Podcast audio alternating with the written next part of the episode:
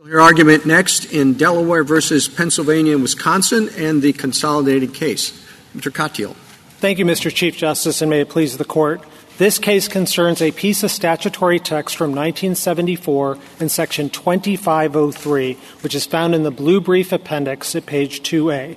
That provision exempts from the common law a narrow set of instruments, a money order, traveler's check, or other similar written instrument other than a third-party bank check.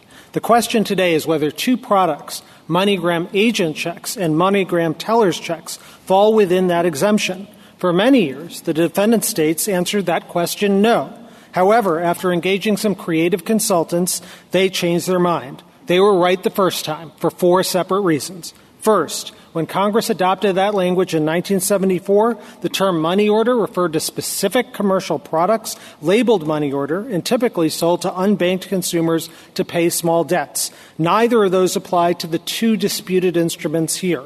They're not labeled money order, and they are sold to consumers with bank accounts who are transferring larger sums of money. Second, the FDA was a surgical fix to this Court's 1972 decision with a key purpose behind it, to prevent the price of small-dollar instruments from increasing due to address collection requirements that states might adopt in reaction to this Court's 1972 decision. That rationale does not apply here, and the two instruments are outside of the FDA altogether. Third, even if you thought these products were within the FDA, the two instruments here fall within the third-party bank check exception. Like all bank checks, they are signed by bank employees, not purchasers. And fourth, while we believe that our reading is the best reading of the FDA's text, structure, and purpose, we don't deny one could read the statute differently. But importantly, if you found things in equipoise, two things would independently break any tie for us. One is the doctrine of reading statutes to avoid derogation of the common law, and the other is this Court's repeated emphasis on the need for bright-line rules and predictability in this space. The defendant's interpretation would upend all of that, as their own amici acknowledge. Our view of the statute, by contrast, is predictable, reflects long-standing practice, and provides a bright line for the achievement of financial products in the future. Mr. Schott-Gill, how much weight do you put on this money order designation? What if tomorrow morning they simply stamp the top of these the two disputed instruments, money order, commercial money order? Would that solve your problem? So, Justice Thomas, that if they change the label, we do think that it would mean it's not a money order or a traveler's check. So we do think you look to the label for that. And indeed, I think that's what they say about traveler's checks. But we don't think it would be true for other similar instruments. So we think that in your hypothetical, in which you have the exact same instrument, but it has just a different name on it, that is an other similar written instrument. Notably, that's never happened. And the reason is because money orders and those labels are important for consumers and for banks. They want to know what they're getting. They want to know what they're selling. And that's why they can't point to a single example where that label has ever been stripped off. But I agree with you, Justice Thomas, if that happened, that would fall within the FDA. Can you point to any reason in the past why this definition of money order is so narrow?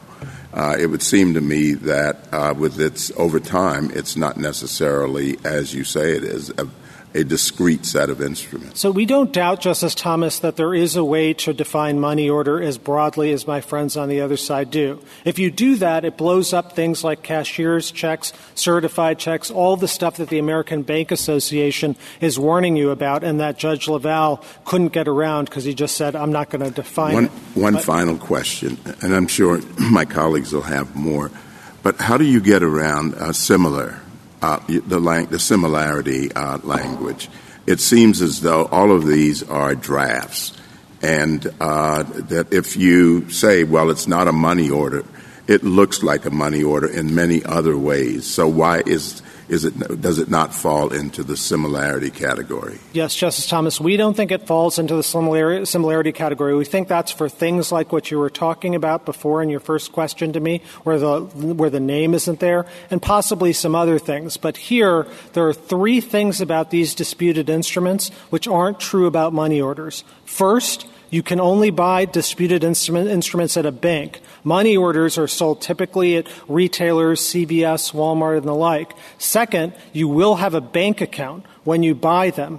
And third, and the third point is that the money orders, that money orders aren't signed by the bank, but these two disputed instruments are. Now, I know that sounds formalistic. Here's why that matters. Because Congress and the FDA was worried about what this court invited states to do in 1972, which is to impose address collection requirements on money orders and traveler's checks. And what they said is, these are small denomination instruments. If you do that, it's going to increase the price of them.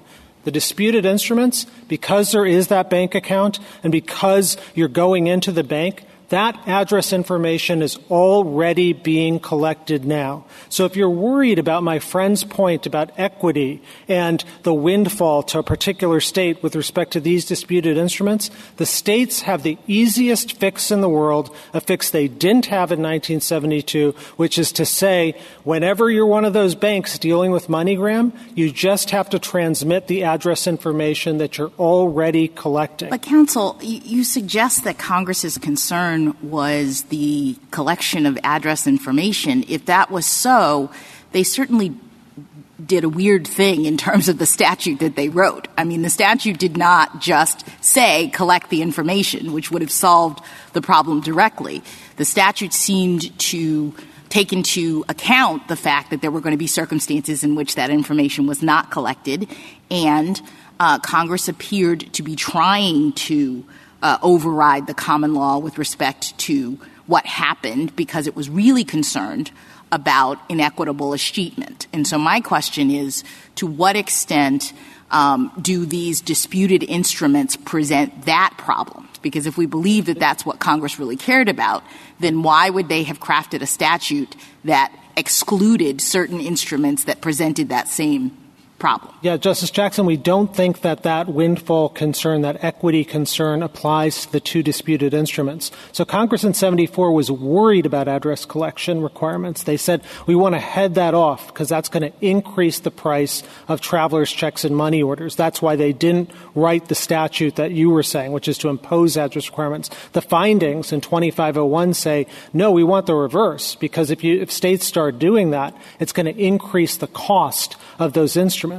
And so that concern doesn't apply to the two disputed instruments here because the address information is already being collected. And then when you're concerned about the equity that still exists with respect to these two disputed instruments, because Delaware has them, not for all bank checks, obviously. Bank of America's of the world and Citibanks are really the largest cheaters in this space. But with respect to the two disputed instruments, to the extent that states, including my friend states, if they're worried about the equity, they have the simplest and easiest fix in the world, which is to just require that the information when you go in and buy a teller's check or an agent check is issued, it just has to be transmitted to MoneyGram. And if that happens, Justice Jackson, then you avoid this whole equity about state of incorporation, because then the primary rule of the common law would apply, which is the creditor's last address. You can only do that with respect to your own state, right? I mean, every state would have to adopt that rule in order to solve the problem. And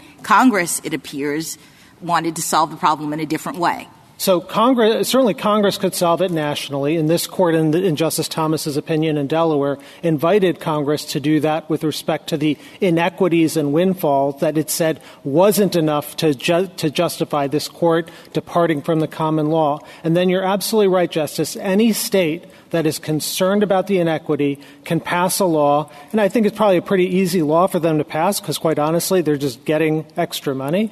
And so it's up to them. What my friends are asking you to do is to basically break from the common law, and because of their policy concern. And that is exactly what this court has said every time, and most recently in the Delaware case, that you don't do. And here's why it's so dangerous. My friend pitches this as a case about the dueling secondary rules, about place of incorporation versus principal place of business. That's what happens if you don't have addresses.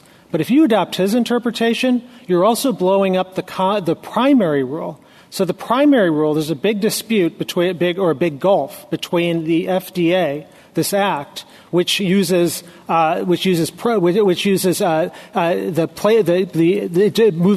the last creditor's address, which is the rule of the common law. And so, you're not reading that to be Congress's attempt to break from the common law. You're suggesting that what we do here is going to blow up the common law, but I had understood that the statute itself was trying to set out a different set of parameters than what existed in the common law. Oh, absolutely. We don't doubt that they did that with respect to travelers' checks and money orders, but there's no indication that they went beyond that. And we think you should read that narrowly because the entire reason they wanted to move away from the common law with respect to these two instruments is because of the inequity and the addresses not being collected, which would increase the cost of those items. Those don't apply. Those policy rationales don't apply here. And notably, Justice Jackson, Congress in 1974 knew exactly how to write the statute that you're asking for to get rid of the common law for a broader set of instruments. If you look at our blue brief at page 31, it quotes the 1966 Model Act, Uniform Act for the Disposition of Unclaimed Property. And that text is, quote, any sum on which a banking or financial organization or business association is directly liable, including, by way of illustration, but not of limitation, CDs, drafts, money orders, and traveler's checks. Now, the first part of that statute that I just read to you is exactly the language from 2503. Indeed, Judge Laval below said it'd be the most extreme coincidence that you'd use all of the same language from 1966 and the FDA. But what isn't in there? Everything about by illustration, by way of illustration, but not of limitation, the enumeration of other financial products like certificates of deposits and the like. And so Congress is telling you here in this statute, we mean traveler's checks, we mean money orders, and, Justice Thomas, absolutely, we mean other similar written instruments. But that can't be everything that is prepaid the way my friends would have it. If someone purchases an agent check or a teller check, what information about that purchaser does the bank transmit to MoneyGram? None. That's what the record says. Nothing. They collect the information, but it's not transmitted. And so the record, like at our appendix, page 599, says the information is collected. Well, they have to tell MoneyGram something.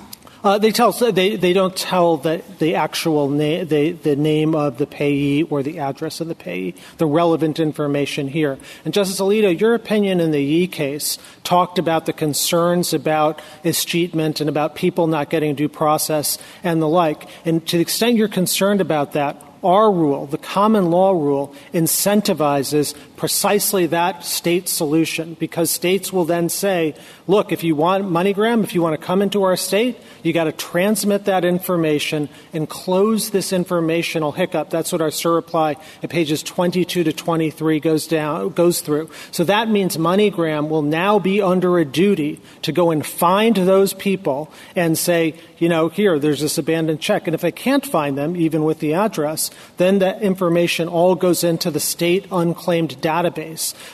And then you can search by name and address. I'm sorry, go ahead. You make the fair point that the states could require the banks to transmit this information to MoneyGram. But just out of curiosity, why doesn't MoneyGram ask for this information? Would that cost a lot of money? Right. The record doesn't say. I suppose it probably does cost a little bit of money, and MoneyGram's indifferent to this whole question, and the American Bank Association brief at page 1 says that, look, that these companies are generally indifferent to these things.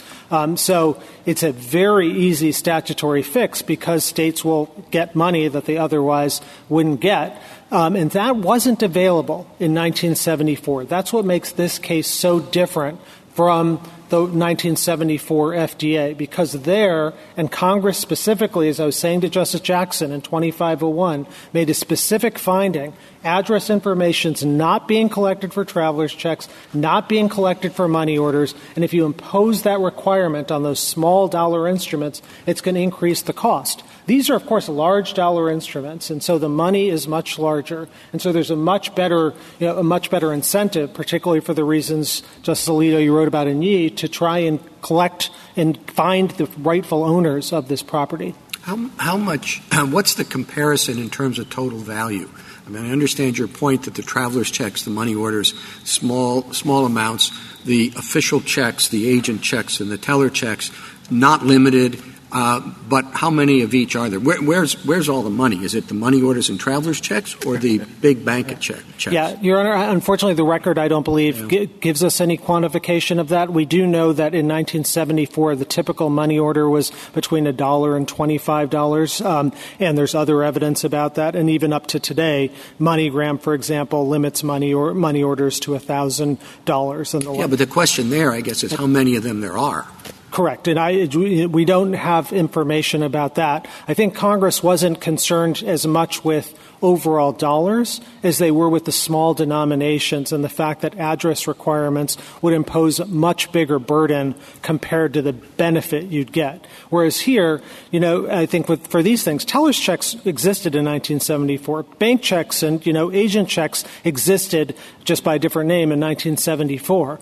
Congress pointedly didn't enumerate any of that in the statute. They used, to use Justice Gorsuch's convoluted phrase from the first argument, convoluted. Sorry, Justice. You called Congress's action in the last argument convoluted, and I think that's right here, that if their argument is right, Congress chose a really weird way of going about it. All right. I was sitting here quietly. But now you've drawn me out. Other similar instruments, the language Justice Thomas, I got a question. Fine, I'll come up with one. All right. What does it mean on your account? And on page 44 of your brief says that Congress likely intended the term other similar written instrument to capture alternate spellings of money order and traveler's check, such as American Express traveler's check, QUE. Okay. Now, I am familiar with various spellings of traveler's check. I am not familiar with various spellings of money order. Help me out. Yes. So one category is exactly what Justice Thomas began the argument with, which is a money order in every way, shape, and form, except it doesn't have the label on it. So argument is not limited, Justice Gorsuch, to different spellings. Same product without the label is what an other similar instrument is. That's one category. Another category are things, I think, generic products. So just like a copy is called a Xerox, I think Congress in 1974 was worried that a traveler's check might be called an Amex, or worried that a money order might be called a Western Union. That's a second category. And then a third category of other similar instruments are some of the things that have been bandied about in this litigation and in the briefs. So there's something called an agent check money order. There's something called a personal money order. That's in our appendix at page 381. There's something called a bank money order. I take your point. Okay. But does it underline another point that may be problematic, and that is that labels cannot control substance in our analysis here? Can we agree on that? We do. Okay.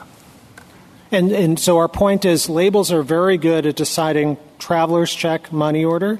And they're good not just for courts. Well, I guess I'm wondering why they're good for some purposes but not others. Because I think it reflects Justice Gorsuch. You don't like labels when it comes to this little this little exception here. Oh, it's not that we don't like them. But if I might just finish, I mean, and then have at it, okay? But you admit that labels can't control for some purposes. But yet you do ask us to place quite a lot of weight on money order versus traveler's check.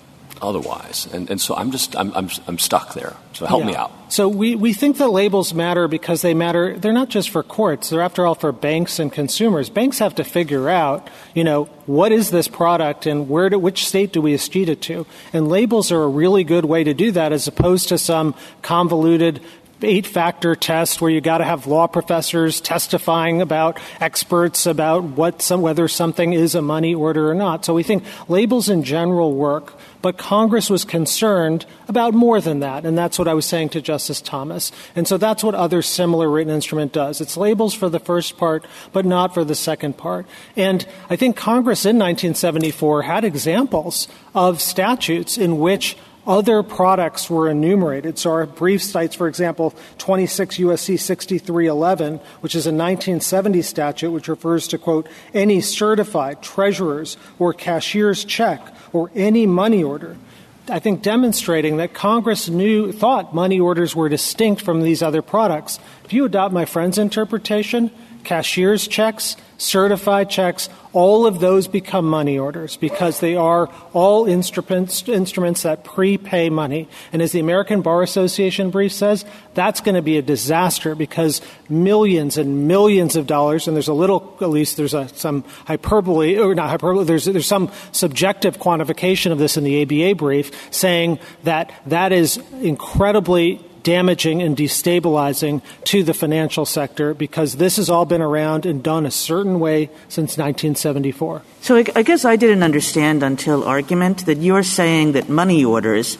is an only label test. Is that right? And then the similar instruments is where the characteristics of money orders come in. Is that right? Correct. And then what are the characteristics of money orders that you're pointing to? Like what does some other non-labeled instrument have to comply with in order to be determined to be a similar instrument? Well, I do think it'd be a transfer of information in which address information isn't being collected and a small denomination kind of instrument. And so here, there's a wide gulf, however you define similar, between the two disputed instruments and agent checks and teller's checks, traveler's checks and money orders. And the three things are, number one, in order to get a disputed instrument, you got to go to a bank to get it. Second, you will have a bank account when you do so. And third, it's got to be signed by a bank employee. And that's a pretty important distinction because when something is signed by a bank employee, it makes the bank liable for the piece of paper, as opposed to money orders, which are limited recourse documents. And you can't sue the issuer of a money order the way you can the two disputed instruments. So we think those are three hallmarks. Does that solve it? I mean, it feels as though you're picking things that, you know, as you should, that make you succeed in the case. But I could pick three other things that make Arkansas succeed. We're not just randomly picking these, Justice Kagan. That goes to, I think, Justice Jackson's question to me earlier, which is the purpose behind this, which is the address information isn't being collected. It's burdensome to do so. That's a statutory finding. And the equity windfall considerations. Here, for these disputed instruments, the states have the easy fix available to them that wasn't available to them in 1974, because if states did what this court invited them to do in 1972 in response to the windfall concern, it would increase the cost of those instruments and be problematic. And so that's why Congress said, we're heading it off for those instruments, but not for these. And these factors that I'm referring to you are relevant to that because they show address information is being collected for the disputed instruments, not being collected for traveler's checks and money orders. That's the key difference between the two. Counsel, the MoneyGram treats one of its other official checks, the agent check money orders, as subject to the FDA. Justice Thomas asks you, what happens if they remove that tomorrow? Under your test that you just articulated to Justice Kagan, then it would go back to not being a money order. No, Your Honor. If I understand your question, it's the same instrument. It just doesn't have the label money order. They take it off. Yeah. If they take it off, issued by a bank, right, not a retail operator. They do collect information, don't they? For agent check money orders, I think some information is collected, yes. All right. And what was your third criteria? That you have to have an account at the bank. And they have an account. They may have an account at the bank. So with respect to that, you know, limited universe, we even there, I guess I should say, let's look at that, Justice Sotomayor. It's at page 230 and 231 is an agent check money order. And so what it says on the front is that there's a picture of it, and it says on the front that, that it's the labeled agent check money order. And then on the back it says, if the instrument is designated on its face as a money order, then the following applies. And it says it's limited recourse.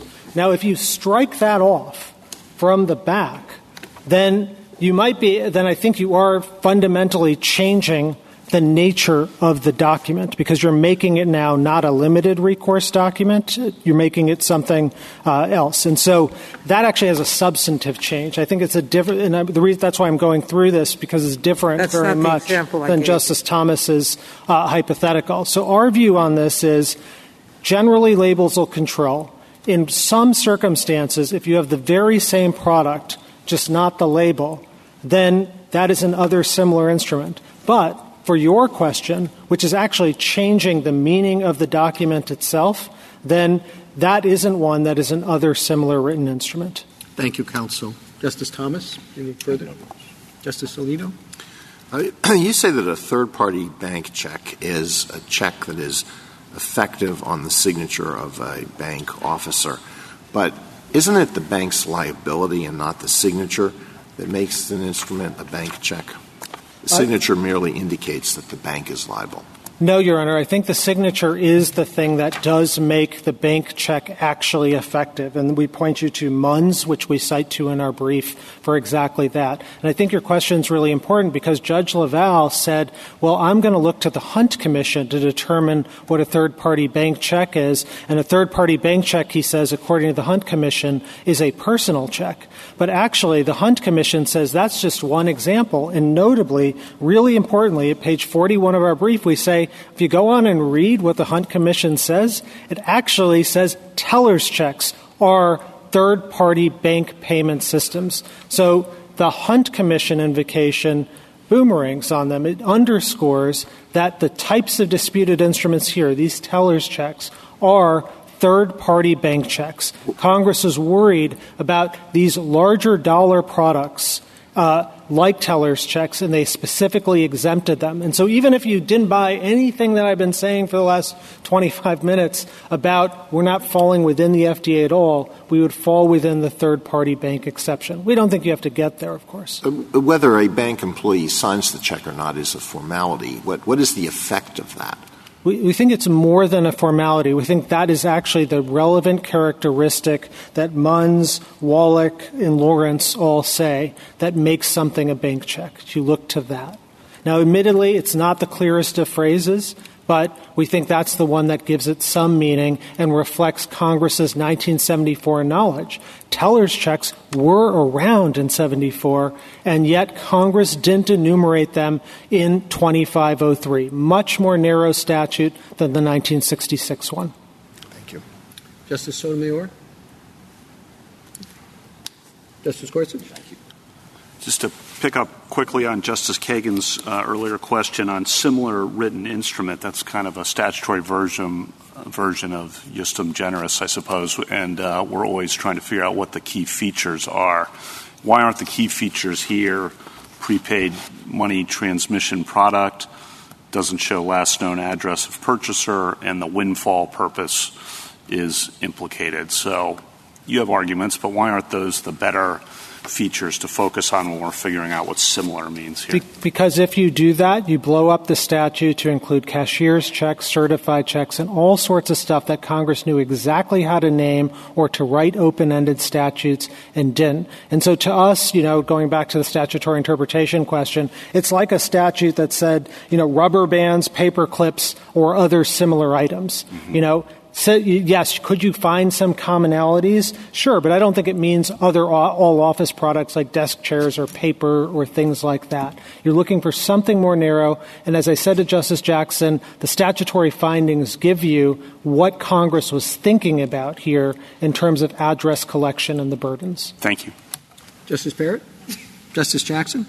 Yes, just one question that is confusing me.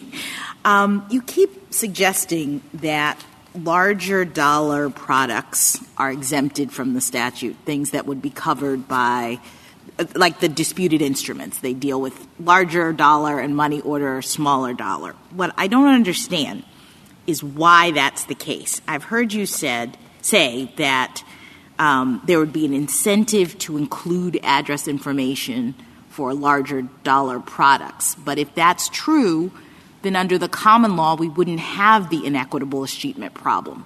So the fact that the states are fighting about these disputed instruments indicates to me that the disputed instruments don't have addresses on them, which undermines your argument that larger dollar products would necessarily carry with them the address information. Do you understand what I'm saying? Absolutely, Justice Jackson. Yes. So the record is clear on this, and I don't think my friends on disagree that for the disputed instruments, address and pay information is being found. That's our appendix at page 599. It's the ABA brief at page 22. Our appendix also at page 400, and quoting even from 1956, the ABA report.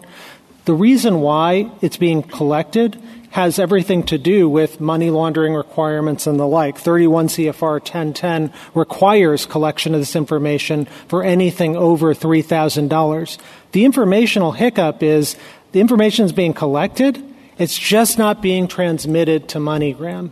And that's where the states have a simple statutory fix. They're asking you to do their hard work for them. And if they did that statutory fix, it'd be prospective. It wouldn't jeopardize everything that's happened since 1974, in which a state like Delaware has collected, money under a certain set of escheatment rules, and they want to unwind all of that.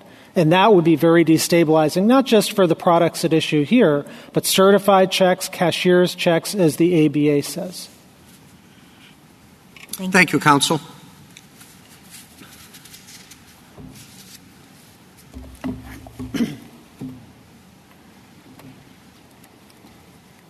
Mr. Brawny? Mr. Chief Justice, and may it please the Court. This case presents the problem the FDA was enacted to solve.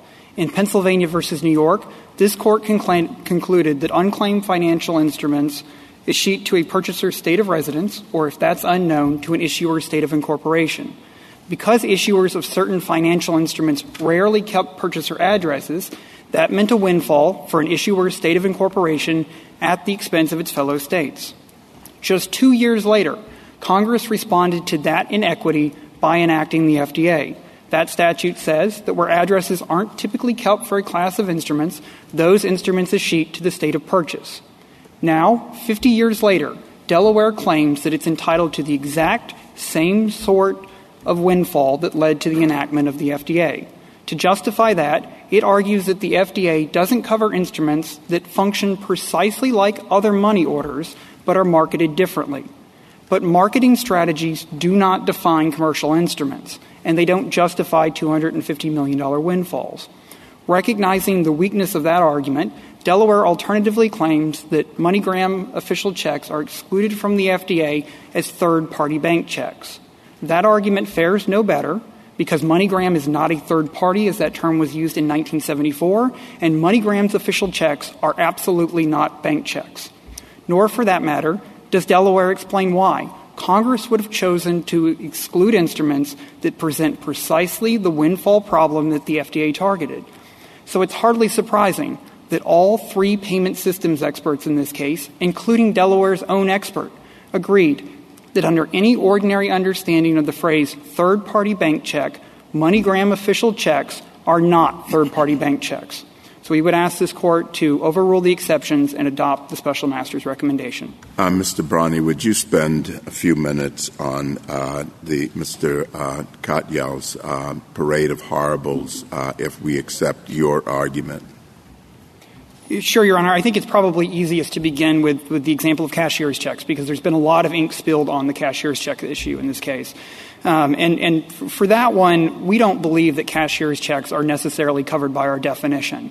So to begin with, our definition requires that an instrument be prepaid. A cashier's check is a class of instrument, is not necessarily a prepaid instrument. Instead, as the ABA's amicus brief argues at length, there are many frequent, common, ordinary, everyday situations where cashier's checks are not prepaid. So, for instance, if a bank needs to pay its own obligations, say it needs to pay an electrician or meet a tax bill, it will issue a check drawn on its own accounts. That's a cashier's check. That is not a prepaid instrument.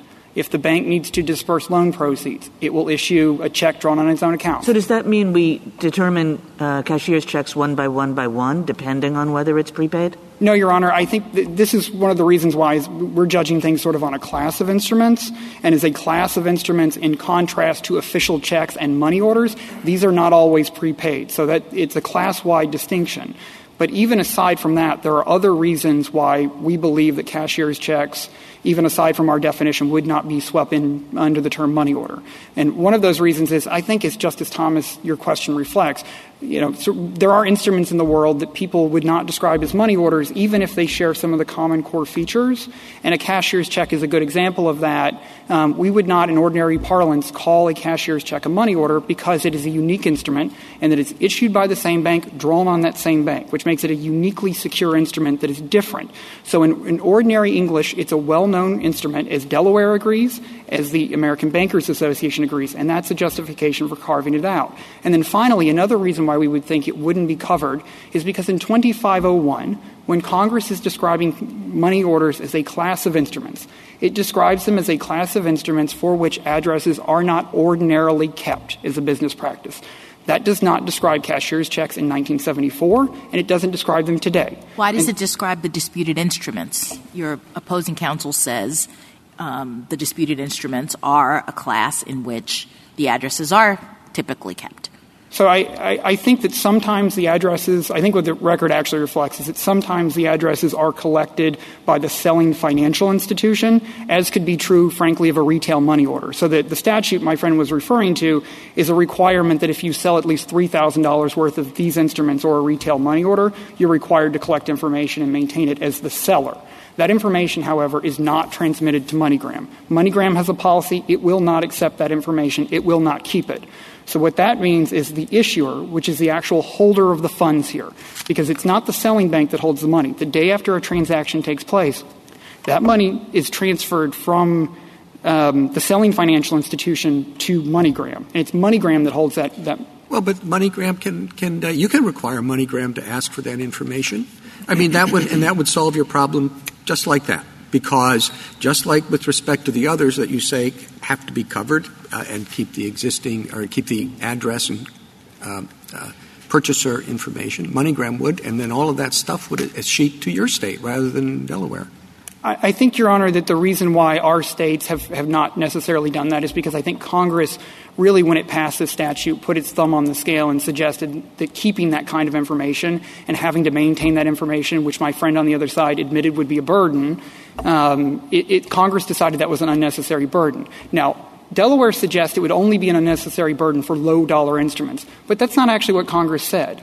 What my friend on the other side is referring to are things like floor statements, where certain members of Congress expressed a concern that by requiring address keeping, you could affect the utility of these instruments by driving up their cost. And there are floor statements that reflect that for low-dollar instruments. But what Congress actually said, all of Congress, in 2501, in the findings of facts, was not that. Instead, it said address collection and maintenance would be an additional burden that is not justified because most of these instruments are purchased in one's home state. And just to be clear, there's nothing in the law that prevents you from requiring MoneyGram to ask for that information. That's correct, Your Honor. Our states could. And that would give you everything you're looking for here. It would potentially for prospective relief, but not necessarily for You said in your opening that the difference between the instruments that we know are covered, money orders and traveler's checks and the others, is simply a matter of marketing strategy? Yes, Your Honor. But your friend points out that money orders and traveler's checks, on the one hand, are low value, high volume, purchased anonymously. On the other hand, the agent and teller's checks are high value, or at least not limited generally. They're not anonymous. They're drawn on an existing bank account, and they're signed by the bank. Now, that seems to be a very different than just a marketing strategy. So, Your Honor, I think what Delaware has described there when it's describing money orders is really one segment of the money order market. I don't think that it's accurately described the money order market, certainly as it existed in 1974. So Delaware's own sources that are reproduced in the appendix, for instance, the American Bankers Association report on money orders from the late 1950s, or the Compton's Encyclopedia, which is also reproduced in their appendix. They do discuss money orders, yes, as a product that was frequently sold in low-dollar amounts at retailers, oftentimes to unbanked customers. Although, again, low-dollar amounts and things like that, there is some equivalence over that because, as Judge Laval pointed out, going back to 1939, Western Union, in fact, sold money order products denominated up to approximately $3,500, which, if we adjust for inflation, is about $25,000 today. So hardly a low-dollar instrument. Well, what was the value of the typical value of the agent and teller's checks? These products did not exist, and these specific products did not exist in 1974. So teller's checks is a class of instruments. A traditional teller's check did, but the instruments that MoneyGram labeled — I'm sorry, I slipped. They didn't exist in 1974? The MoneyGram products that we are talking about here today, correct, did not exist in 1974. But if I can return to the distinction about the category of money orders for a moment — they describe them, again, their sources do describe them oftentimes as low-dollar instruments, but those same sources also describe money orders as instruments that were also sold at financial institutions in the 1970s without those low-dollar limits and obviously weren't aimed primarily at unbanked customers. So their description of the category of what constituted a money order in 1974 is simply not accurate even on their own sources. Yes, they've described one segment of the market, but that's not the entirety of the market. Congress did not say personal money orders or low-dollar money orders. Congress said money orders, and that category in 1974 included instruments sold at financial institutions, and today the agent check money order, which operates precisely like the instruments at issue here, yet it's only sold at financial institutions in high-dollar amounts, primarily to bank customers, they admit that's a money order. But it lacks all of the things that they say define what a money order is, except the label. So this was Justice Thomas's question. Their argument is essentially if you take the label off, it's no longer a money order, even if you change nothing about the instrument. So a good example of this would be the Western Union example. If Western Union tomorrow made a decision that it was going to relabel its Western Union money order as the Western Gram, it would be Delaware's position that that's no longer a similar written instrument, or that's no longer money order. I guess I'm not quite sure I understand. Do you disagree that the agent checks and the teller's checks are typically, generally, whatever, for significantly higher value than a traveler's check? Just like the agent check money order could be, Your Honor, because it doesn't have a limit. So, yes, they are typically bought in higher amounts, but we don't think that that's really a substantive — Okay, but that is, he's suggesting that as a distinction.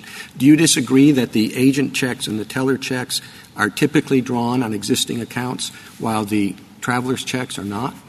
Again, because they're bought at financial institutions, people will oftentimes buy them where they do their banking. I agree with that. But the drawn-on language is not actually correct there. Instead, what you're doing is you're prepaying for an instrument. You may deduct the money from your account, but it's a separate financial instrument. So it's not like an ordinary check, for instance, is drawn on your bank account. These instruments are not drawn on anybody's bank account. If money order is as broad as you're saying it is, what's left for similar instrument? I think, Your Honor, when Congress uses phrases like money orders, traveler's checks, and then follows it by a catch-all, I think what that oftentimes reflects, as this Court has said, is Congress is concerned with covering the field and not leaving any loopholes. So it may very well be that in 1974 there wasn't a product that existed that wouldn't meet the core definition of what a money order is. It was just like a in case. I think just in case something comes up or we miss something or whatever. That's one way of looking at it. The other option is it's to ensure, if you accept Delaware's frontline argument, to ensure that you can't simply change the label on an instrument and have it be something. Yeah, but it might be, right? I mean, I think that this is the strength of Mr. Katyal's argument, that they were thinking of something called traveler's checks. They had used traveler's checks. And they were thinking of something called money orders, like the prototypical things that the Chief Justice was talking about. They had seen money orders. They had used money orders. And then they said, you know, maybe there's some stuff that functions in the same way, that does pretty much the same thing, that has similar characteristics, whatever the relevant characteristics are.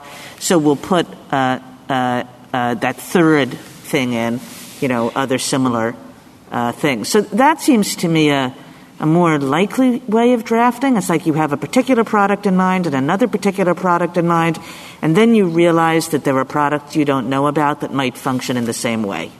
And that is, we don't disagree that that's a possibility for what happened here. I just think that the way Congress used when it used the term money order in 73, yes, we might now today typically think of an instrument that's sold at a retailer, but the fact is Delaware's own sources describe money orders as instruments sold at financial and non-financial institutions and that did not have low dollar limits. So I think they are money orders, as Judge Laval said, under any common ordinary understanding, but I agree that at a minimum they are certainly similar written instruments because they operate precisely like the instruments that we all agree are money orders. And if I can address briefly one of the labeling points that I think the other side made, that they pointed out, you know, people generally things are labeled consistent with what you would think they would be. And I think that's right. You know, they don't identify another product sold by another institution that works like these. And that's because this is basically a product where money order had a business model of selling money orders, and it didn't want to alter the structure of how it does things. So it put a different label on it and sold it somewhere else in order to appeal to a different end of the market without fundamentally altering the product itself, because they still operate exactly like money orders. Just like a retail money order, you go in, you prepay for it, you get a written instrument in response. The selling financial institution is merely an agent of MoneyGram. It's not a party to the instrument. It's an agent of MoneyGram. And the day after a transaction takes place, it forwards the money to MoneyGram, the selling financial institution does. At that point, whether we're talking about their so-called teller's checks or agent checks, that selling financial institution is entirely out of the transaction. It has no more role. That is the same role that Western Union played on classic money orders in the 1970s. Can I mention a number of different things and ask you to tell me whether you think they are subject to the FDA? So the first one is a conventional cashier's check or a teller's check issued by a local bank and used to pay its own obligations. So I would say it's under our definition, it doesn't meet our definition of a money order. We have not taken a position necessarily on whether it's a similar written instrument, but I think that there are reasons for believing that it is not, because, again, that is not an instrument that would present the windfall problem, as Your Honor framed it. And what about a conventional cashier's check or teller's check issued by a local bank and sold to a bank customer? Same thing? Yeah, again, Your Honor, they would typically keep addresses. In 1974, certainly for cashier's checks and classic teller's checks. If I can briefly just add to that, because we've talked about teller's checks a lot. These instruments, I know I've said this, but to make clear, these instruments are not traditional teller's checks. They label them as teller's checks, but they do not operate like traditional teller's check. So a traditional teller's check, as it existed in the 1970s, was an instrument, yes, signed by a bank officer. They're right about that part, and they stop reading basically at that point. But the rest of the definition is signed by a bank officer drawing on funds of his bank at another financial institution. The difference with these items is that's not what's happening here. The signing officer is not drawing on funds of his own bank anywhere, which also indicates that they don't even meet the definition of bank check. But are they still liable in the teller's check realm? So there is some jumbling of the record on this point, unfortunately, Your Honor, but I think what Delaware's expert ultimately said is at most they might be secondarily liable, but the ultimate liability with the so-called teller's check instrument is MoneyGram, because MoneyGram is the issuer. How about a prepaid cash card? Some grandparents always used to send their grandchildren a MoneyGram for Christmas. And now they want to become more modern, so they send them a prepaid Visa cash card. Not covered either as a money order or a similar written instrument, because it has to have a name payee, and gift cards do not have name payees. How about a gift certificate that does have a named payee? I suppose it's possible if that instrument were a draft. There's not really any record development on this point that we could quibble about that. And I know that there are some states that do cover instruments have statutes that would cover escheatment for instruments like that. The reason why I'm struggling with that one is I don't know all the characteristics of a gift certificate as opposed to a gift card. You seem to be trying very hard to exclude various kinds of products. Why is that? Why not just say, okay, they're all included? That's good. Well, I think, Your Honor, that when Congress uses, to go back to the language of the statute, when it says money orders, traveler's checks, or similar written instruments, it's referring to two things that had traveler's checks and money orders that had understandings in 1974 that we can rely on. And by using that terminology and using those two instruments as an example, it Other similar written instruments must share some of the core characteristics of what those two instruments share, so I think Congress decided to limit it. On one point of agreement is I think it's probably true, and the American Bankers Association says this as well, if Congress wanted to include cashier's checks, classic cashier's checks, it probably would have said that. It knew what that instrument was. They were well-known instruments at the time, but they didn't present the windfall problem because, again, addresses were kept typically for cashier's checks just as they are today. I assume that gift cards don't escheat, even if they fall outside of the FDA, as you say. They're not subject to the common law rule of escheat, are they? So that this – does anyone get them? I thought the reason why stores like them is because a lot of times people don't use them and they just get to keep the money. I think, Your Honor, there's been a development over time in the law as states have realized that there are these things out there that certain states have passed statutes. I don't believe that all states have, and I think Arkansas does not have such a statute, but I think it's just been a development as these things have become more popular. Can I ask you a question that kind of goes sideways? At places in your brief, you indicate that you're after not just a declaration of rights here under the Disposition Act, but you actually want money damages for past wrongful takings of monies you think belong to your states. What is the cause of action that permits that? Is that an implied cause of action under the Disposition Act?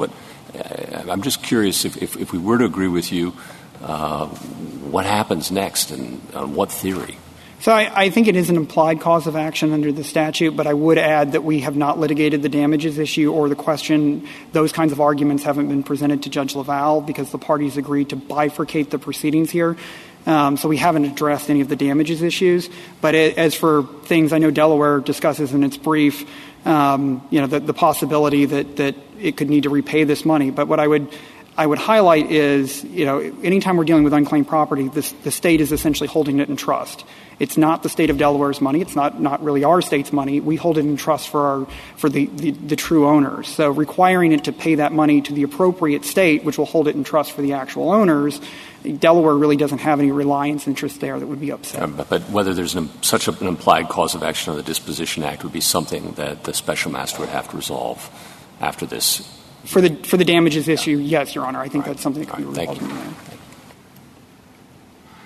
resolved. There's one other point or a couple of points I wanted to briefly address. I mentioned briefly the bank check thing, but I want to make sure I make this clear.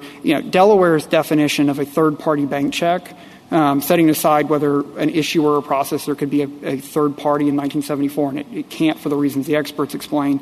But these instruments don't even meet Delaware's own definition of a bank check. So Delaware says that in order to be a third-party bank check, something must first be a bank check. As I mentioned earlier when we were discussing teller's checks, a bank check, and this is really, you've only been offered two sort of reasonable readings of what that term meant in the 1970s or even today, one of which I'll call this sort of technical definition. This is at page 37 of their exceptions, where they say that a bank check is an instrument that's signed by a bank officer, and as I said before, they stop reading at that point, but it actually says drawing on funds deposited in the officer's own bank, that's a classic cashier's check, or drawing on funds of the officer's bank deposited in another financial institution. That's a classic or traditional teller's check. Again, that does not describe these instruments here. When the bank officer signs, he's signing as an agent of MoneyGram. To the extent that's not already obvious as a functional matter, the contracts between MoneyGram and the financial institutions make very clear the financial institution is an agent of MoneyGram. These instruments don't meet that definition because it's not signing to draw on any funds that are in control of the selling bank. Instead, it's MoneyGram that has the money, and it's MoneyGram that is responsible for paying the drawee bank or for reporting the unclaimed property.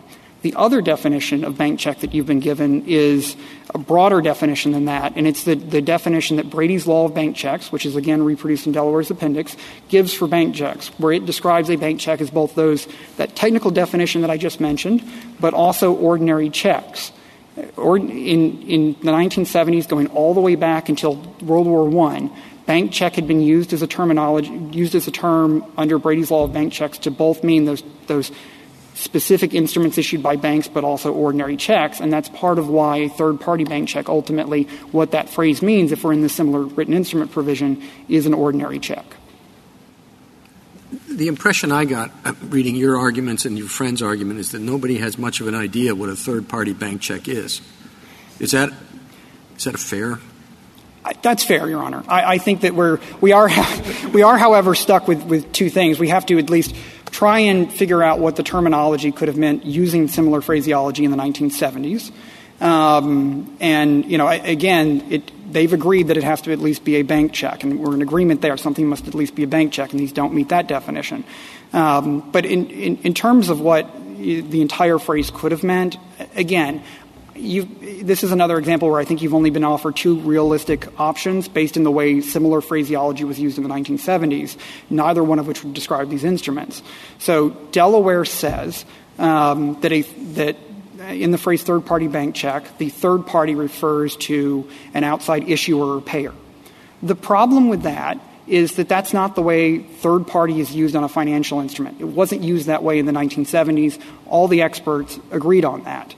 Instead, when somebody referred to the third party on a check or third party in a financial instrument, that third party reference was always a reference to a payee or the party that ultimately got paid on an instrument. So sometimes, for instance, it was used like in the twice-endorsed check definition, where third-party check is a common enough phrase then and today that it's actually defined in Black's Law Dictionary as a twice-endorsed check. So the third party on that instrument is the endorsee, the third party to the original transaction who's the payee on that instrument. The other way the phrase third party and check got used in the 1970s was in the context of third-party payment services or third-party services. And there, again, the reference was always to the party that ultimately got paid, the payee. So a third-party payment service, as the Hunt Commission explained, but it's not the only example, is a mechanism whereby a deposit intermediary transfers funds to a third-party payee, a third-party account holder, upon the orders of the depositor. So again, there, that phraseology is used to reference the ultimate payee. It's never been used, and Delaware doesn't cite a single source, where it was used in the 1970s to refer to an outside issuer or processor. And what that means is they've offered a definition that is no way anchored with the way the terminology was used in the 1970s. And don't we also have the legislative history that suggests that the inclusion of third-party bank check was supposed to be a technical or minor change? The thing that is a little concerning to me is that if it is used to exclude instruments that function like money orders, then we're talking about a huge carve-out to a statute that was designed to solve the inequitable achievement problem in a way that doesn't seem technical or minor. I absolutely agree with that, Your Honor, that Treasury, when it requested this, and it's undisputed, it's legislative history in some sense, but it's really drafting history. Nobody disputes that Treasury requested this exception. And Treasury characterized it as a clarifying amendment that was designed to cure an ambiguity in the statute, which suggests that it was sort of the narrow change to the statute to make something doubly clear. And I think defining a third-party bank check as an ordinary check really fits that characterization of a clarifying amendment and a narrow sort of belt and suspenders approach to make sure that ordinary checks, which obviously do not present the windfall problem because, one, we have addresses because we have account information, right, but also aren't prepaid. So that is entirely consistent with that sort of legislative history. I guess they failed in that endeavor to make things doubly clear. So the generous version of this, I think, Your Honor, is that the way the phraseology was just sort of used at the time. You know, we're sitting here 50 years on, and you know, banking regulators have their own terminology. But the thing that I would emphasize is that, you know, third-party payment was, in fact, is pointed out at Arkansas's appendix at 177, so common that the Washington Post said that a third-party payment today means essentially a checking account. So that was ordinary phraseology that maybe has gone by the wayside, but it is phraseology that was used at the time. Your argument is that in 1974, everybody would have known what a third-party bank check means? I actually do remember 1974. I think banking regulators might have known what it meant, maybe not ordinary people. But thank you, counsel. Justice Thomas, anything further? Do you think we do more harm or less harm if we take the special master's suggestion that we decide this case without adopting a firm definition of money order? So that's what he tried to do, correct? Correct. I think, Your Honor, that Judge LaValle's approach made sense in that under any ordinary understanding of the term money order, as the sources, Delaware sources, again, the ABA report on money orders from the late 1950s, the Compton's Encyclopedia, define money order. It includes instruments sold by financial institutions, not in low-dollar amounts. And it includes instruments like the agent check money order here. And I think that is when Congress adopted the term money order... You haven't answered my question. I think that it meets any ordinary definition. So I don't think that it does any harm to define it that way. I know they present — we started with a parade of horribles, for instance. Do we do less parade of horribles if we define it your way? Because you take care of cashier's checks and I presume certified checks by calling them a prepaid draft, correct?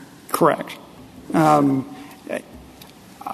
The reason why I struggle with this is I think both things are – neither one does that much harm because, again, they're alluding to this possibility of a parade of horribles, but they don't point to anything that would present that parade of horribles. You know, cashier's checks, even if you – You waited how long to sue? They're afraid of all the guys who are going to come after you, come and sue now. And they have good reason to worry because once we write a decision, the world will have the roadmap. So what I would say to that, Your Honor, is that at least outside of the context of this case, I'm not aware of a situation where anybody – they allude, for instance, to private realtors, not to states having brought suits over cashier's checks.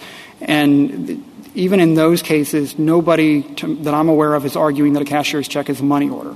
Instead, those cases are all about the similar written instruments clause. But either way, I don't think that our definition, as I started by saying, necessarily requires treating them that way. I think they're well-known instruments, and if Congress had intended to include them, it probably would have used that language because they were well-known instruments at the time, and they just don't fit what Congress describes in 2501 as a money order because they're not instruments for which addresses weren't kept as a business practice. Thank you. Justice Kagan? Gorsuch? No? Justice Barrett? Justice Jackson? One final question.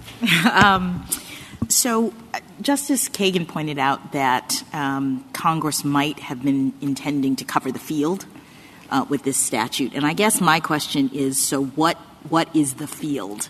It seems as though your friend says that really Congress was worried about no addresses, and as a result, large money instruments wouldn't fit in the statute because there was an incentive to have addresses. And I understood you to be focusing on Congress's concern about inequitable escheatment, in which case these instruments would be covered. So can you just, as a final word here, talk about what the purpose of this statute is? I'll start with the purpose of the statute is to address those instruments that presented the windfall inequity problem associated with the Court's common law rule. I think what they're suggesting is there would be an incentive to keep addresses for larger dollar instruments. However, this case is a prime example of that hasn't happened. These are larger dollar instruments, and MoneyGram does not keep addresses. And it's the point here is that it's the issuer. It's the party that is actually responsible for paying these instruments. It's the party that holds the unclaimed property, and it hasn't kept those address information. So, I mean, to the extent Delaware suggesting that somehow makes a difference here, the record just doesn't bear that out. But again, going back to the other point about, you know, Congress's actual concern was not just the low dollar instruments. Congress's concern was that requiring addresses to be kept for money orders as a class of instruments and other similar written instruments would be an additional burden that is not justified in light of the fact that people buy these instruments where they do their banking. They buy them in their home state. So if you required addresses and all the burdens that go along with that, it's simply going to reflect the same place. So what Congress is saying in 2501 is, to use Learned Hand's phrase, the game is not worth the candle here. Congress just decided it was easier just to have these instruments escheat to the state of purchase, regardless of what their value would be. Thank you. Thank you, counsel. Rebuttal, Mr. Cattell. Thank you, Mr. Chief Justice. 5 points. First, As the Chief Justice said, they can solve this problem easily by saying MoneyGram has to have the information. The information's already being collected by the banks. The only question is closing that informational hiccup. And that's a lot better, Justice Sotomayor, than the instrument-by-instrument litigation that will be invited by their approach. His answer to that was to say, to the Chief Justice, was, well, Congress put its thumb on the scale. They did with respect to those two instruments. The question in this case is, did they do so for anything more than that? And the reasons why Congress isolated those two instruments don't apply here. The other point is, Congress is the solution to this, even if you don't think states will have this easy fix, which I can't understand to this day why they haven't done it, but Congress can, of course, do that. That's what you said in the Delaware case in 1993. If you're worried about equity concerns, Congress should fix it. And what did you point to in that decision? You literally pointed to 2503 and said, that's the solution if you're worried about equity concerns. Second, with respect to third-party banks, my friend says that there's no expert testimony that supports our position. That's a misreading of the record. The expert, Ron Mann, just didn't support our position on the words directly liable back down below. As this case comes to the court, we agree Professor Mann was wrong with that. But with the definition of third-party bank check, I think, Mr. Chief Justice, you said, well, nobody really knows what it means. We actually think the Hunt Commission does know what it means, and they told you what it means in that report, and that says teller's checks are included. Now, my friend says, this is our third point, that cashiers and certified checks are different. Well, first of all, note that he doesn't necessarily disclaim them. He says, well, we're not necessarily saying it. There's already litigation about cashiers' checks and certified checks, as the ABA brief points out. There have been key tam lawsuits that have been filed. He says, well, cashiers' checks aren't prepaid. Most cashiers and certified checks are prepaid. The only ones that aren't prepaid are the ones in which banks are paying their own expenses, and our brief explains why we think those types of checks are covered under the statute. Fourth thing, Justice Sotomayor, you had said, or excuse me, Justice Jackson, you had said, the question in this case is, what is the field that Congress occupied? Congress knew exactly how to write the statute they want. They had the 1966 example. They didn't do that here. They wrote a much more narrow statute. And if you define, Justice Jackson, a money order as anything that transmits money that is prepaid, you blow up the statute. It means you can't explain what traveler's checks means. You can't explain what is left for other similar written instruments. Everything would be a money order. Nothing would be similar to it. And that's why Congress, and we think you should look to the rationales behind what Congress did. You pointed to the legislative history in the Treasury Department, but the Treasury Department just says essentially that this is a belt and suspenders fix. It doesn't say that something like teller's checks, which the Hunt Commission defined as being a third-party payment system, wouldn't be included. And finally and last, if you adopt our solution, the common law, it incentivizes exactly the kind of concerns that Justice Alito is worried about in Yee. It avoids any questions about these other instruments, from gift cards to cashier's checks to bearer's bonds and the like, and it avoids threatening the common law primary rule, because the primary rule is creditor addresses. And Justice Thomas, your opinion in Delaware said that has venerable old roots going all the way back to Old England. If they win, forget about place of incorporation. If they win, the primary rule of the FDA will control, which is to move away from last creditors' addresses. That is something that there's been zero support that my friend has offered on the other side for, and that's why that old presumption that you read statutes to avoid derogation of the common law has special force here. We don't doubt, can you read the statute the way my friend does? You can. But if you do so, it doesn't make sense of the statute and threatens all sorts of other financial instruments. And as the ABA says, that's something you should be really, really concerned about in this unique area, particularly because, as Justice Sotomayor points out, this litigation can go all the way back to 1974 and unwind not just the two disputed instruments here, but every other financial instrument. The safe thing to do is what you've done in case after case, which is to say, if we're concerned about equity, that's something for Congress, it's something for the states, it's not for this court. Thank you, counsel. The case is submitted.